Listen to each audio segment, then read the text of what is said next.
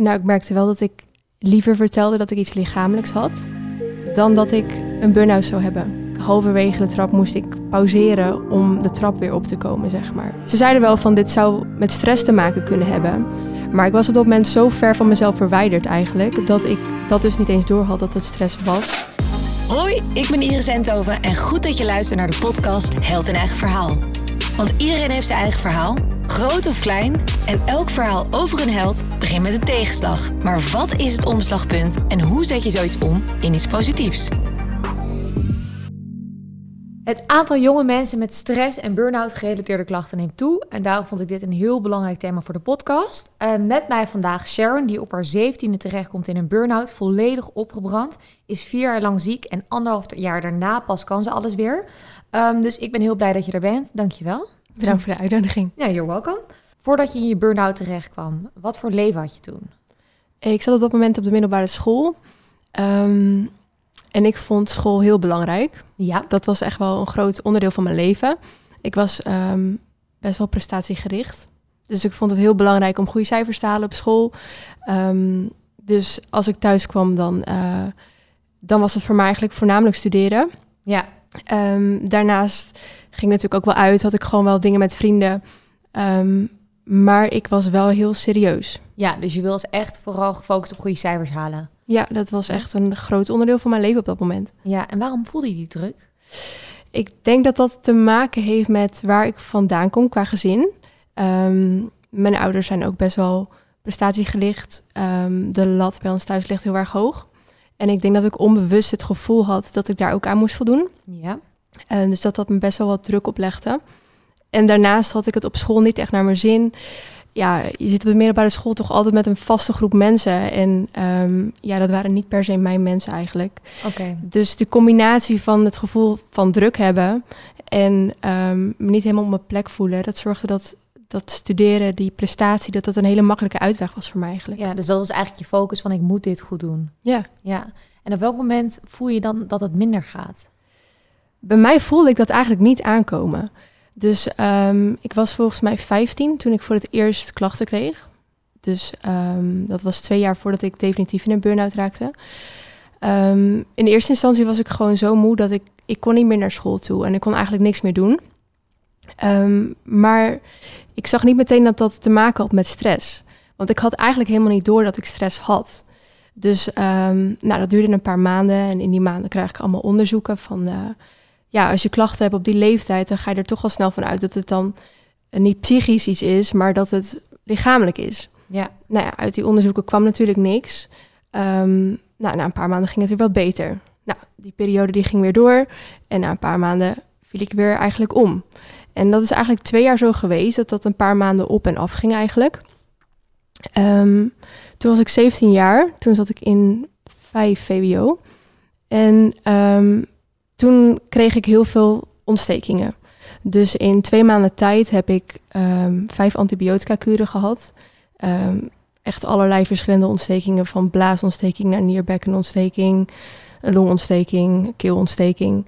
Maar mijn lichaam was eigenlijk gewoon niet meer in staat om mij uh, te herstellen. Dus dat ging maar door en dat ging maar door.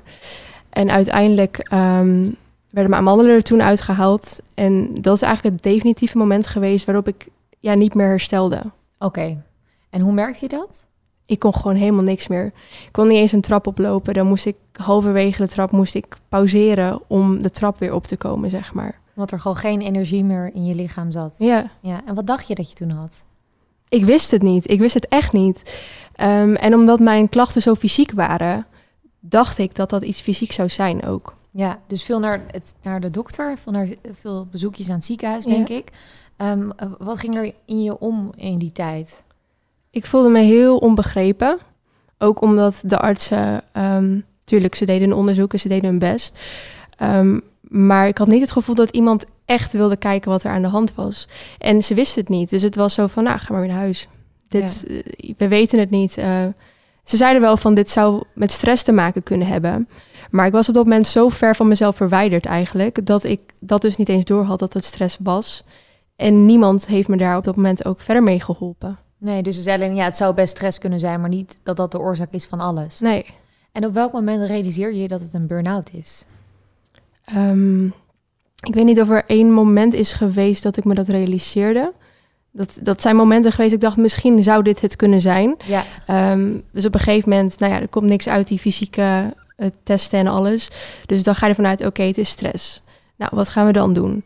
Um, toen ben ik wel naar psychologen gegaan, um, ook het alternatieve circuit helemaal afgegaan.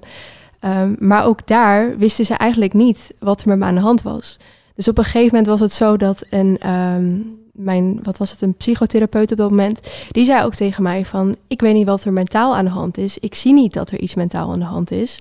Dus ga maar weer terug naar de dokter. Ja. Dus toen um, ben ik bij de dokter weer terechtgekomen. Wat die arts eigenlijk tegen mij zei, was van, um, wat jij nu hebt, dat noemen we dus ME-CVS. Ga er maar van uit dat je niet beter gaat worden. Dat dit het niveau is waarop jij in ieder geval de komende 15 jaar, tot we medicijn hebben, op moet functioneren. Um, dat was voor mij wel een heel moeilijk punt. Omdat ik toen opeens, eh, nou ja, het was, ik dacht het is misschien een burn-out. Toen werd het opeens een hele heftige ziekte. Ja. Ja. Um, toen ben ik bij een, uh, uiteindelijk dus bij een psychotherapeut weer een nieuwe terechtgekomen. En um, die man die heeft eigenlijk mijn hele herstel, die heeft mij zo ontzettend geholpen. En die heeft ook in mij in kunnen doen laten zien, of hoe je dat uh, ja. in doen zien, um, dat er wel een herstel nog mogelijk was. Maar jij had ook wel ME. Dat is dus nu, ja, ik vind dat een hele moeilijke. Want um, in principe, ik heb die diagnose gekregen, maar ik ben wel beter geworden. Ja, dus je, dat kan niet bij in principe kan nee. dat niet. Nee, dus het was, die diagnose was verkeerd gesteld dan. Dat kun je zo zeggen. Ja. Of je kunt het zo zeggen dat um, heel veel mensen die diagnose misschien krijgen. Kijk, op het moment dat jij een diagnose krijgt en je hoort dat je niet beter kunt worden, dan ga je daar ook naar het leven. Ja. Dan wil ik niet zeggen dat iemand die anders die die ziekte heeft, dat die misschien beter kan worden en um, dat hij zich aanstelt, absoluut niet. Maar ik ging er wel naar leven. Ja. En ik geloofde dat ik niet meer beter kon worden. Ja. Was op het moment dat ik dat geloofde en in ging zien wat er eigenlijk gaande was in mijn hoofd. En zo diep zat dat ik dat dus niet met mijn denkhoofd erbij kon. Ja. Toen pas ging ik herstellen. Ja, bizar eigenlijk toch? Ja. Dat dat ook in de zorg zo, uh, dat dat zo gezegd wordt. Ja. Dus dan ga je aan de slag met die uh, nieuwe uh, dokter. Mm -hmm. en, en, en welk moment kan hij jou helpen? Um, nou, hij was eigenlijk voor mijn gevoel een beetje mijn laatste redmiddel. Um, maar het feit dat ik daarheen ging was, hij had, um, hij was een arts van zichzelf. Dus hij was 25 jaar huisarts geweest. Uh, daarna heeft hij psychotherapie gedaan, heeft hij uh, psychiatrie gedaan. Dus hij wist van heel veel wat af. Hij was ook al met pensioen, dus hij deed het echt nog puur om mensen te kunnen helpen. Ja. En um, daardoor had ik best wel vertrouwen in hem. Ja. Um, en um, hij heeft mij op een gegeven moment, we hebben gewoon heel erg gewerkt aan allerlei kanten van mezelf. En dat is heel langzaam, stapje voor stapje, is dat vooruit gegaan. Maar hij zei toen tegen jou van, luister, dit is een burn-out. Hij kon het wel echt vastzeggen, want het was daarvoor dus nog een beetje schommelen wat het nou precies was. Ja. Een beetje zoeken eigenlijk, toch? Ja, ik heb eigenlijk nooit definitief die diagnose van iemand gekregen. Dat is dus wat ik zelf geconcludeerd heb. Ja. Wat is eigenlijk de definitie van een burn-out? Ik denk dat je um, het volledig opgebrand zijn. Ja, fysiek en mentaal. Fysiek en mentaal, ja. ja. En zou het ook zo zijn, want bij jou was het eigenlijk dus echt dat je gewoon een hele andere diagnose kreeg dan, dan deze. Mm -hmm. Denk je dat dat veel gebeurt nu ook in de zorg nog? Ik denk dat uh, wanneer je een burn-out hebt en je niet de goede hulp krijgt, dus niet echt de kern ervan aangepakt wordt, dan, dan herstel je niet. Nee. En als jij dus niet herstelt, um, dan kan het zomaar zijn dat je zo'n diagnose krijgt, omdat ze het dan ook niet meer weten. Nee. En je was natuurlijk best wel jong, je was toen 17. Ja. Uh, hoe was dat voor jou, die periode? Dat was heel zwaar. Ja. ja. Want je zit dan op de middelbare school en, en ga je dan nog naar school toe? Of hoe ziet dat leven eruit? Ik heb in eerste instantie heel erg geprobeerd om naar school te gaan. Um, dat zat dus ook volledig in mijn hoofd. Ik, ik kan niet opgeven, ik moet doorgaan natuurlijk. Um, dus ik ben toen nog van VWO 5 naar VWO 6 overgegaan uiteindelijk. Um, maar in mijn examenjaar, het ging gewoon niet. Dus dan probeerde ik eerst vier uur per dag naar school te gaan, maar dat was nog steeds veel te veel. Ja. Nou, twee uur per dag naar school te gaan was nog steeds veel te veel. En als ik op school aankwam, dan um, was daar mijn um, coördinator, zeg maar, van VWO, van de, van de bovenbouw dan. En die kwam naar mij toe van, wanneer ga je volgende toets inhalen? We moeten die nu in gaan plannen. En um, dat bracht mij eigenlijk, leverde mij alleen nog maar veel meer stress op op dat moment. Ja, dus dat kwam het niet ten goede. Nee, zeker niet. Nee. En je ouders en je familie? Die hebben mij heel erg gesteund, gelukkig. Oké, Ja. dus die, die waren wel gewoon echt van... oké, we moeten dit eh, serieus nemen. Ja. En kreeg je veel eh, reacties uit je omgeving... die het misschien niet begrepen, onbegrip? Ik merkte dat zeker heel erg, ja. Want kijk, ik wist zelf niet eens dat ik een burn-out kon hebben op die leeftijd. Ehm, en ik weet dan hoe zelf hoe het voelt. Maar ik snap dat een ander zich daar heel moeilijk in kan leven. Hoe dat moet voelen en hoe dat voor iemand is. Dus mijn leeftijdsgenoten die, eh, die wisten niet goed hoe ze daar mee om moesten gaan. Ja, maar ik heb sowieso het gevoel... en burn-out komt zoveel voor, zeg maar... eh, in de, de wereld, maar ook steeds meer onder jongeren. Ehm, en ik heb ook het gevoel dat het steeds bespreekbaarder wordt, waardoor mensen het meer snappen. Maar ik moet ook toegeven, als ik jong zou zijn, zou ik ook niet precies weten wat het is. eh, en dat ook moeilijk te vinden begrijpen. En daarom vind ik het heel goed dat jij er zo open over praat. En ook, eh, ook op jonge leeftijd, weet je. Het is niet dat, als jij, dat je alleen maar een burn-out kan krijgen als jij ehm, een hele drukke baan hebt en eh, vier kinderen en dit en dit. Het, kan, het is gewoon iets wat met je lichaam gebeurt, wat ook op jonge leeftijd al kan gebeuren eigenlijk. Ehm, dus ik vind het heel knap dat je daarover praat. En had je dan toen de tijd, was het ook moeilijk met vriendinnen? Was er dan bijvoorbeeld eh, schaamte of eh, frustratie? Nou, ik merkte wel dat ik liever vertelde dat ik iets lichamelijks had... dan dat ik een burn-out zou hebben. Ja? Want ja, omdat toch iets psychisch mankeren, want natuurlijk het heeft lichamelijk ook klachten, maar het komt uit je psyche uiteindelijk. Daar schaamde ik me wel voor.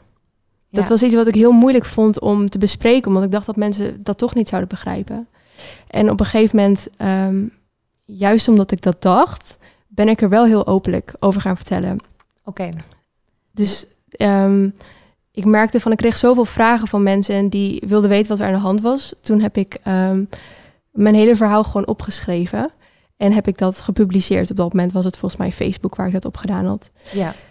En toen kreeg ik wel heel veel reacties van mensen die zich er of in herkenden of er begrip voor hadden. En dat was eigenlijk wel een beetje een omslagpunt voor mij. En vanaf dat moment ben ik er vaker over gaan schrijven, ben ik daar veel opener over geworden eigenlijk. ja. Dat het ook makkelijker wordt om over te praten eigenlijk. Ja, Ja. En ehm, ben je eenzaam in die periode tijdens een burn-out? ja absoluut. Ja. Ja. En hoe, hoe voelt dat? Of hoe, hoe is die hele periode als, als eigenlijk het... Het lijkt me zo moeilijk voor je geweest dat, het, dat heel veel vriendinnen misschien voor het eerst naar de kroeg gingen... en dat jij dat nog niet kon, eh, fysiek en mentaal. Ehm, of, of kan je ons meenemen in die periode een beetje rond die leeftijd? Nou, ik ben van mezelf heel sociaal. Ja, Dus ik heb ook gewoon heel veel mensen om mij heen nodig om me fijn te voelen. ja, Ehm, ja, op dat moment gingen mijn, al mijn vrienden gingen eigenlijk studeren. Dus iedereen trok weg uit. Nou, ik, kom, ik woon in een dorpje, iedereen trok daar weg, zeg maar. ja. Dus dat was voor mij best wel heel zwaar, omdat ik gewoon niemand meer om me heen had. En ik had wel een paar vrienden waar ik nog contact mee had eh, via WhatsApp en dat soort dingen.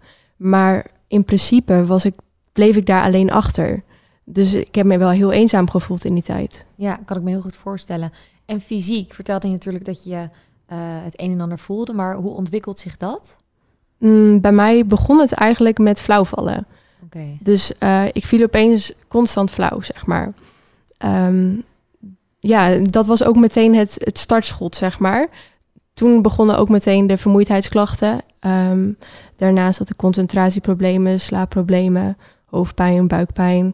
Maar voornamelijk de vermoeidheid die gewoon op zo'n level zit...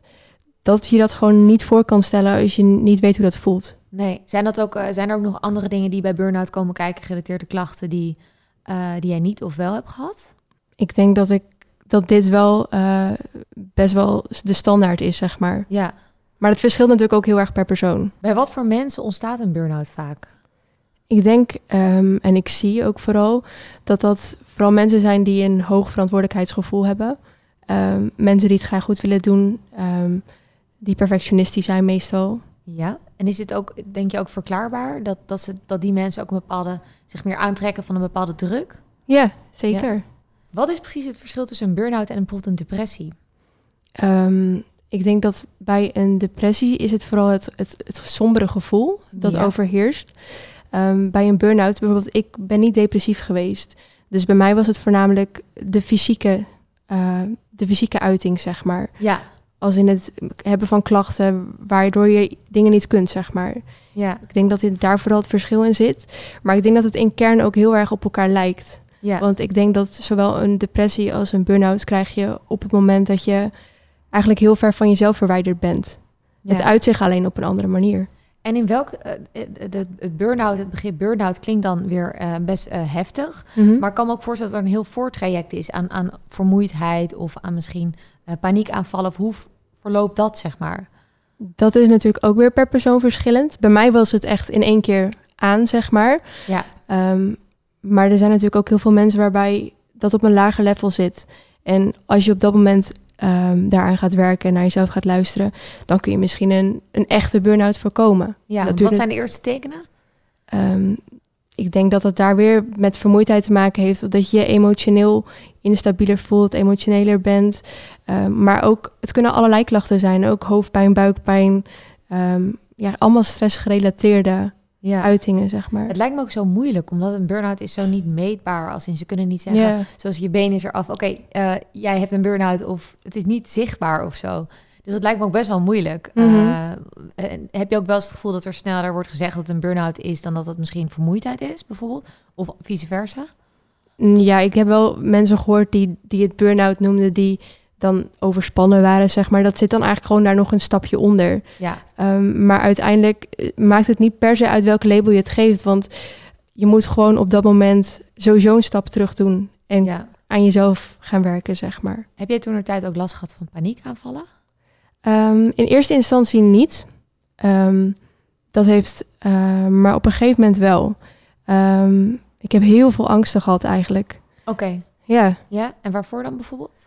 Het was een, een constant aanwezig gevoel van, van, van paniek, van eh, gejaagdheid. Ik voelde me gewoon, ik was gewoon bang. En dat had niet eens per se eh, één duidelijke reden. Dus het was niet, er zijn mensen die zijn bang voor bijvoorbeeld voertuigen of een, eh, een, een, één angst hebben, zeg maar. Ja, Maar bij mij was het eigenlijk altijd aanwezig. ja gewoon continu angst. Ja.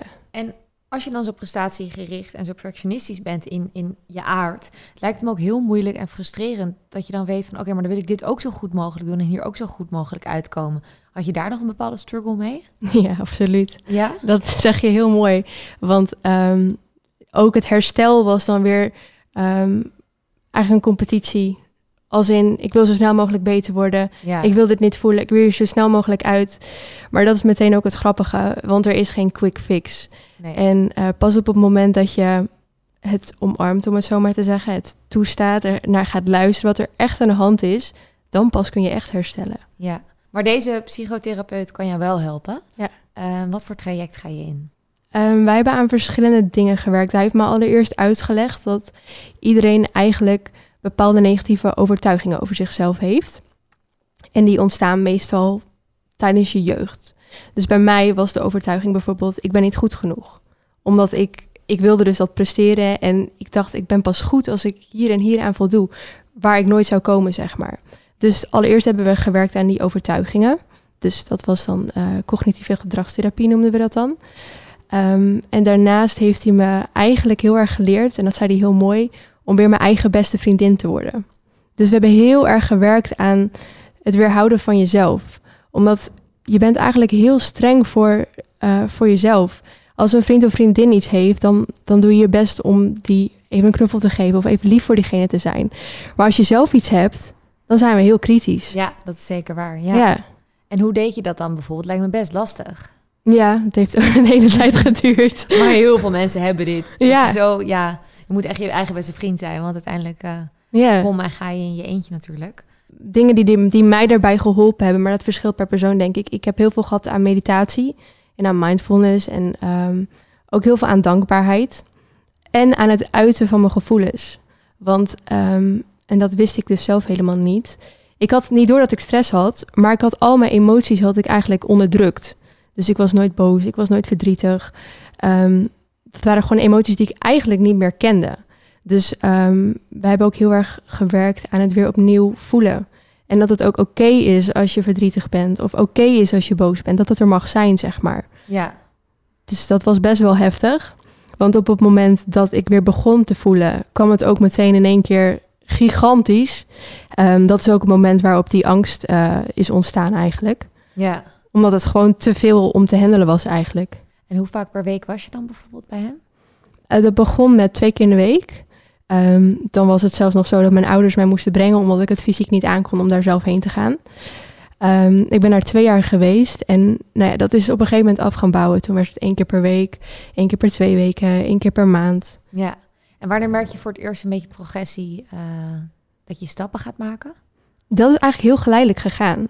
Dus het is meer momenten dat je dan later terugkijkt en denkt van... hé, hey, ik kan dit eigenlijk weer. Ik doe dit nu gewoon met gemak en dat kon ik een jaar geleden niet. Dat is een heel geleidelijk proces geweest eigenlijk. En op welk moment dacht je echt, yes, ik ben eruit?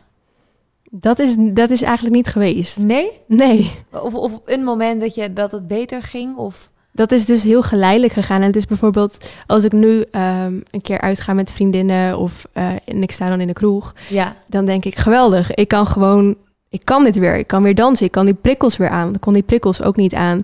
Ik hoef niet meer als eerste naar huis. Dus het zijn meer dat soort realisatiemomentjes dat je denkt van, jeetje, het gaat weer goed. Ja. Maar dat is heel geleidelijk gegaan. Ja, dus het is echt een lange adem moet je eigenlijk hebben om eruit te willen komen. Want heel vaak misschien kunnen mensen denken, oh, ik moet dit nu fixen of ik voel me nu mhm. niet goed en ik wil volgende week dit doen. Maar eigenlijk bij een burn-out of, of iets met psychische klachten, dan eh, zit er gewoon een heel lang traject uh, achter, toch? Ja, ik denk dat zelfs als je in één keer zo vooruit zou gaan, dat zou, niet, dat zou gewoon niet reëel zijn. Nee. Waarom denk je dat er nu veel burn-outs zijn? Als je kijkt naar hoe wij met z'n allen leven, dan is het heel erg rennen, vliegen, meer, nooit genoeg. Um, en we zijn er allemaal zo verstrikt in geraakt dat we gewoon zijn vergeten om ook te luisteren naar jezelf. En ook dingen als emoties, dat, dat, is, dat is niet meer normaal geworden, zeg maar. Ik denk dat dat een hele grote oorzaak is. En denk je ook dat de jongeren van nu meer dat hebben dan misschien een paar jaar geleden? Dat idee heb ik wel. Ja, ik leef natuurlijk niet. Uh, tien jaar geleden leefde ik, uh, was ik zelf geen jongere, zeg maar. Um, maar ik zie het wel echt heel veel in mijn omgeving. Ja, lees je er veel ook over? Of, of wie, of hoe zeg je dat goed? Uh, ik ga we anders zeggen. Ik ga even nog even. Um, en uh, reïntegratie na een burn-out, hoe pak je dat dan aan? Ik denk dat het heel belangrijk is dat je luistert naar je lichaam hierin. Want wat ik zelf ook heel erg had, was dat ik dacht van, oh, we gaan opbouwen. Dus vandaag doe ik een uur dit en volgende week doe ik het twee uur. Ja. En dan voelde ik me eigenlijk niet goed. Maar nee, we zouden die twee uur doen. Dus we gaan die twee uur doen. Nou, dan krijg je dus weer een terugval. Dus ik denk dat het daarin heel belangrijk is om te leren luisteren naar je lichaam. En dat is uiteindelijk ook de les die je uit een burn-out kunt halen natuurlijk. Ja. Dat je weer verbindt met, met jezelf. Ja, hoe doe je dat? Dat is toch zo moeilijk? Het is ook heel moeilijk. ja. ja. Ehm, ja, er is niet... Uh, hoe heb ik dat gedaan? Um, ik heb veel gelezen. Ja. Heel veel. Ik lees nog steeds heel veel. Ik denk dat het, eh, dat het altijd door blijft gaan, een proces. Uh, ik heb dus heel erg goede hulp gehad. Die man heeft mij heel erg elke keer op het moment. Dan gingen we terug naar een week en dan, hey, zie je, je doet het weer. hey, je bent weer onaardig voor jezelf. Ja. En was, oh ja, oh ja. En op een gegeven moment is dat zo ingeprent geraakt dat ik nu op momenten gewoon daar weer naar terug ga naar mezelf. Dus ik, ik vraag mezelf ook gewoon een paar keer per dag. Kijk ik even bij mezelf. Oh, hoe voel ik me eigenlijk? wat heb ik nu eigenlijk nodig? Of wat is het liefste wat ik op dit moment voor mezelf kan doen? Vind ik ook een hele mooie vraag altijd. Ja. En daar probeer ik gewoon naar te handelen. Omdat ik geleerd heb dat als je dat niet doet, ja, dan gaat het bij mij mis. Ja. Nog steeds. Heb je ook bepaalde concrete tips, zeg maar, dat, uh, hoe mensen meer van zichzelf kunnen houden? Ik denk dat um, dankbaarheid een hele mooie is. Een van de dingen die ik zelf altijd doe, is aan het eind van de dag, dan noem ik vijf dingen op. Lig ik in mijn bed, noem ik vijf dingen op waar ik dankbaar voor was die dag. En vijf dingen waar ik trots op mezelf voor was van die dag. Ja. En het grappige is, is dat je dan bijvoorbeeld de dag daarna... Um, bijvoorbeeld, ik ben dankbaar voor het mooi weer vandaag.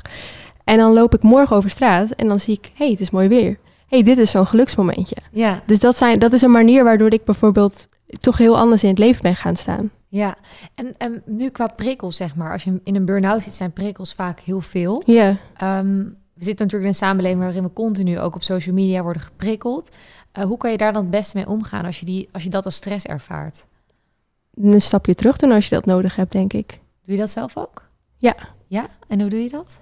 Ik probeer, als ik merk dat ik overprikkeld raak, dan, dan, ga, ik, doe, dan ga ik mediteren bijvoorbeeld. Ja. Ga ik even yoga doen of ga ik even lezen of muziek maken helpt voor mij heel erg.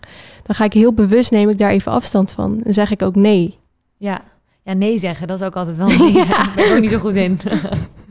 dat is heel belangrijk volgens mij. Ehm, ben je dan nog wel eens bang dat je een terugval krijgt? Nee, op dit moment niet meer. Ik heb dat wel een tijd gehad. Het was echt een angst voor me.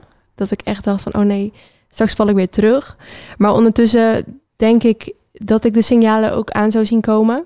En dat ik mezelf goed genoeg ken om op zo'n moment ook in te kunnen grijpen. Ja. Merkte je ook doordat jij je verhaal ging vertellen dat er nog meer en ook nog jongere mensen waren die, die er ook mee te kampen hadden? Ja, ik kreeg gigantisch veel reacties van mensen die ook hun verhaal met mij deelden. En dat was voor mij ook heel waardevol, omdat ik daardoor zag, hé, hey, ik ben niet de enige. Maar je schrikt soms best wel hoe jong mensen zijn en hoeveel het dus voorkomt. Ja, en, en als het echt, wat is het jongste wat je ooit hebt, hebt gehoord? Ik herinner me iemand die was zelfs 12. En Ja. dat was dus gewoon groep 8 van een basisschool. Ja. Ja. Dat vind ik echt bizar eigenlijk. Ja. Ja, dan moet iemand echt veel stress ook hebben ervaren. ja. Ehm, is er op dit moment nog veel onbegrip voor het hebben van een burn-out? Mm, ik denk dat ik zelf... Ik ben daar zelf best wel open over. Ja. Dus ehm, ik denk dat ik daardoor ook ja, veel openere reacties krijg van mensen eigenlijk. Maar natuurlijk heerst daar nog steeds wel een taboe op. Dat denk ik wel, ja. Ik, denk, ik, ik hoop dat we er langzaam maar zeker steeds meer over kunnen praten met elkaar. Dat is waarom ik het ook heel belangrijk vind om daarover te praten. Ja. Maar ik denk dat daar nog best wel wat onbegrip is. En dat veel mensen het ook heel lastig vinden om daar nog voor uit te komen, zeg maar. Zijn werkgevers er denk je ook heel erg mee bezig? Want die moeten natuurlijk eigenlijk ook een beetje een oogje in het cel houden, denk ik. Het zou heel goed zijn als ze daarmee bezig zouden zijn. Het Ja. verschilt ook natuurlijk weer aan de plek waar je bent. Ehm, ja. Want jij zit nu op de universiteit, jij studeert nu. ja, ik doe HBO. Ja, of HBO. Ehm, en, zal ik zelf nu zeggen. Want jij bent nu aan het studeren. Eh, merk je daar dan nu wel ook weer veel druk of, of, of veel eh burn-out klachten of stressklachten bij eh, medestudenten? Ik heb heel bewust, of nou heel bewust, ehm, toen ik in mijn examenjaar zat, toen moest ik stoppen met school. Mhm. Want ik kon gewoon op dat moment niet meer verder. Ehm, dus ik heb daarna, toen het wat beter ging, heb ik een deeltijdstudie opgepakt. Zodat ik dat gewoon in mijn eigen tempo kon doen. Dus dat doe ik nog steeds. Dus voor mij is het nu best wel. ehm, ja, ik kan nu heel erg makkelijk gas bijgeven of terugnemen. Ja, Ik woon natuurlijk wel in een studentenhuis. Eh, ik heb allemaal studentenvrienden. ja, Ehm, en daar zie ik wel dat heel veel mensen stress hebben. ja. Het is wel, ja, ja, zeker. Volgens mij zijn burn-out en stressklachten ook echt heel groot onder studenten. Ja, En nu ook in coronatijd, want er is niet heel veel afleiding of iets. nee, precies. Nee, dat is ook heftig. Ehm, eh, wat kan je het beste doen als je beginnende klachten krijgt? Ik denk dat je ze zeker serieus moet nemen. En niet moet negeren en denken van we gaan gewoon lekker door, want zo werkt het helaas niet. Ehm, en wees ook vooral niet bang om hulp in te schakelen. Ja, Ik vraag mezelf altijd af, als ik ergens ben, krijg ik hier energie van of kost het me energie? En ik Ja. denk dat het heel belangrijk is om je daar bewust van te zijn en ook eh, daar een balans in te vinden. Dus niet alleen maar dingen te doen die je energie kosten, maar ook heel bewust die dingen te, te zoeken waar je energie van krijgt. En ook heel bewust momenten alleen te creëren. ja. Heb je eigenlijk broers of zussen? Ja, ik heb een broer. Oké. En was het, hoe was het voor hem dat jij toen in die burn-out eh, jaren zat? Voor hem, hij was een stukje jonger. Dus ik denk dat hij ehm, er misschien niet... Ja, hij heeft het wel meegekregen, maar hij heeft wel echt bewust er ook afstand van genomen. Maar de lessen die ik geleerd heb, die heeft hij zeker wel meegenomen. Ja? Ja. En, eh, en hoe, in, eh, hoe uitzicht dat? Ehm, nou, wij kunnen sowieso heel goed praten. Maar bijvoorbeeld als hij nu stress heeft of als er iets is, dan is hij in staat om dat ook heel snel bij zichzelf te herkennen. Ik vind dat heel moeilijk en ik denk met mij nog meer. eh, om echt bij jezelf te voelen of je nou stress hebt of dat je moe bent of waar het dan door komt. Om echt zeg maar dicht bij jezelf te blijven. Mhm. Wat zou jouw advies daarin zijn? Ehm, dat is iets wat je wel moet leren, denk ik. Dat is, dat, dat, ik was dus ook heel ver van dat gevoel af. Maar gewoon het af en toe eens stilstaan en het af en toe eens ehm, niks doen. En je dan eens gewoon te voelen wat je voelt en dat ook toe te staan.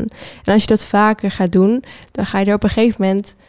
kom je weer wat dichter bij jezelf. Ja, ik vind dat moeilijk. Ik denk met mij heel veel om echt dicht bij jezelf te komen. Om nou te weten, voel ik dit nou omdat ik dit voel? Of hoe, waar komt dit gevoel vandaan? Ja, dat is ook moeilijk hoor. ja, heel niet concreet. Ja, En ik ben misschien echt van, oké, eh, dit, dit, dit, weet je wel zo. En dan vind ik dat heel lastig. En daarom denk ik ook dat het goed is om dit te bespreken en jouw ervaring daarin te delen. Omdat het gewoon, ja, het komt gewoon heel veel voor. Als je nu een situatie aankomt waarin je stress voelt, en dat kan echt alles zijn, van te laat komen tot uh, de stress voor het kopen van een cadeau voor iemand. Is het dan zo dat als je die stress voelt aankomen, dat je het ontwijkt? Of ga je dat juist aan? Ik heb het lange tijd um, ontweken. Dat was vooral op het moment dus dat ik nog in die burn-out zat. Was heel bang voor stress. Echt bang voor ja, stress. Ja, echt stress de boosdoener. Ja. ja. Um, ondertussen heb ik geleerd dat het niet per se altijd de situatie is, maar meer hoe je ermee omgaat. Dus um, ontwijk ik het niet meer, maar probeer ik er anders mee om te gaan. En bijvoorbeeld bij een cadeau, dat vraag ik mezelf af, hoe belangrijk is dit nou echt? Maak ik me hier over drie maanden nog steeds druk om? Gewoon het leren relativeren, zeg maar. Ja. Maar het lukt me nog steeds niet altijd hoor. Dat moet ik ook gewoon eerlijk bekennen. Ja. Is het nou ook bij een burn-out zo? Want er wordt vaak gesproken dat echt iemand echt te zichzelf tegenkomt, tegen de lamp is aangelopen en dan een soort van realisatiemoment heeft. Uh, is dat moment no nodig? Of is een burn-out ook iets wat je door middel van misschien er veel over lezen, misschien bewust mee bezig zijn, kan echt, echt voorkomen? In mijn geval was het echt nodig. Ja. Want um, ja, als mensen tegen mij zeiden van mij, doe eens even wat rustiger aan of maak je niet druk, dan dacht ik ja, het zal allemaal wel. Maar daar ging ik niet naar leven. Dat maakte echt niet uit wat iemand tegen me zei. Dus voor mij was het echt noodzakelijk. Maar ik denk dat er ook mensen zijn die dat wel kunnen voorkomen. En ook als je ziet in je omgeving wat er dus kan gebeuren, dan zul je sneller proberen dat voor jezelf te veranderen. Dus, dus dingen als uh, daarover lezen, um, meditatie, dat soort dingen, die kunnen echt wel helpen om het te voorkomen. Ja, om te zorgen dat je niet dat moment krijgt om tegen de lamp aan te lopen. En wat heeft deze burn-out jou uiteindelijk ja, gebracht? Misschien is gebracht niet het goede woord, maar jou veranderd. En nou, eigenlijk ben ik best wel dankbaar zelfs nu op dit moment dat ik dat gehad heb. Omdat voor mijn burn-out eh, leefde ik heel erg naar hoe ik dacht dat ik moest leven. Ehm, was ik van plan om een opleiding te gaan doen die eigenlijk helemaal niet bij me paste. En als ik dus niet dit had gehad, dan was ik daarin gewoon doorgegaan. Dus wat het mij gebracht heeft, is dat ik nu ehm, ben gaan leven naar vanuit mijn hart, vanuit mijn intuïtie, wat voor mij goed voelt. Um, ik ben veel dankbaarder geworden, omdat ik ook weet hoe het is als je het niet hebt. Dus als ik nu ergens, nou neem ik weer het voorbeeld van de kroeg. Ja. Als ik daar dus sta, dan ben ik echt zo blij dat ik daar sta. En dan kan ik zo intens genieten, omdat ik dit dus meegemaakt heb. ja. Dus dat zijn echt wel dingen, en ik ken mezelf nu veel beter ook. Ja, waar ik gewoon heel dankbaar voor ben. Ja. Eigenlijk dat ik dit gehad heb. Dus eigenlijk ben je blij dat je dat de rest van je leven kan meenemen. Ja. ja. Maar ik hoop heel erg, zijn er ook mensen die niet uit een burn-out komen? Mm, ik denk dat het wel heel belangrijk is dat je de goede hulp hebt. Maar ik geloof dat iedereen eruit kan komen, 100% Heb je wel eens een gesprek met je ouders gehad over dat je die druk zo erg voelde? Ja. Ja? Wat vonden zij daarvan? Ehm, nou, voor hun was dat natuurlijk niet leuk om te horen, maar ze begrepen het wel heel goed. En het is ook niet dat ik ze het verwijt, want ik bedoel, zij hebben echt de beste bedoelingen. En ehm, ik ben ook heel dankbaar voor hun. Maar ehm, dit stukje, ja, ze begrijpen het wel. We kunnen er nu ook vaak wel om lachen, Ja. zelfs. Hebben zij zelf zoiets ooit meegemaakt? Ja, Ook wel, oké. ja, En wisten zij toen ook al dat het een burn-out was of, of bepaalde werkstress? ja. En in welke situatie eh, merk je die fysieke klachten vooral? Bijvoorbeeld, ehm, voor, ik wilde eigenlijk heel graag de dingen blijven doen. Dus bijvoorbeeld het naar school gaan of toch maar wel naar een feestje gaan. Ehm, ten eerste merkte ik dat ik dus die prikkels echt gewoon niet aankon. Dus beelden en geluiden, die kwamen zo gigantisch hard binnen. Ehm, ik werd ook meteen helemaal duizelig. Dus als ik naar school ging voor twee uur en ik liep op die trappen daar. Nou, iedereen die draaide letterlijk om me heen. Dat ik echt gewoon moest gaan zitten. Want ik denk van, ik, ga hier anders, ga ik nu weer neervallen, zeg maar. Ehm, daarbij dus die, die vermoeidheid die echt... Ja, het is, gewoon, het is gewoon bijna niet te beschrijven. Je kan je hoofd er gewoon letterlijk niet meer bij houden. Ehm, en helemaal in de situatie dat ik dacht van ik ga toch even naar een feestje toe. Daar zijn de prikkels natuurlijk nog eens een keer tien keer erger. Dus daar hield ik het ja, geen half uur vol. Dan moest ik mijn vader weer bellen om me weer op te halen eigenlijk. Ja, heftig wel. Moeilijk lijkt me in die periode. Ja, Dankjewel voor je verhaal. Eh, ik vind het heel mooi en ik denk ook dat het heel interessant is om hier gewoon vooral meer open over te praten. En ook voor de luisteraars, als jullie je verhaal willen delen, dat ze vooral in de comments moeten laten weten. Want het is niet zo recht toe recht aan van je hebt dit, zo los je het op. Maar dit is jouw verhaal en dit is hoe jij ermee om bent gegaan. Ehm, en met jou heel veel anderen. Eh, en niet alleen met burn-outs, maar ook misschien met depressies of angstaanvallen. Het zit allemaal natuurlijk op eenzelfde soort spectrum van mentale gesteldheid. Ehm, en daarom eh, ben ik heel blij dat je er was. En ik vond je woorden heel mooi en dankjewel voor je tijd. Ja, jij dankjewel. Dit was hem dan, de podcast Held in Eigen Verhaal. Laat me weten wat je van dit verhaal vond. En vergeet natuurlijk ook even niet te volgen, zodat je op de hoogte bent als er een nieuwe aflevering online komt. Bedankt voor het luisteren en tot volgende week.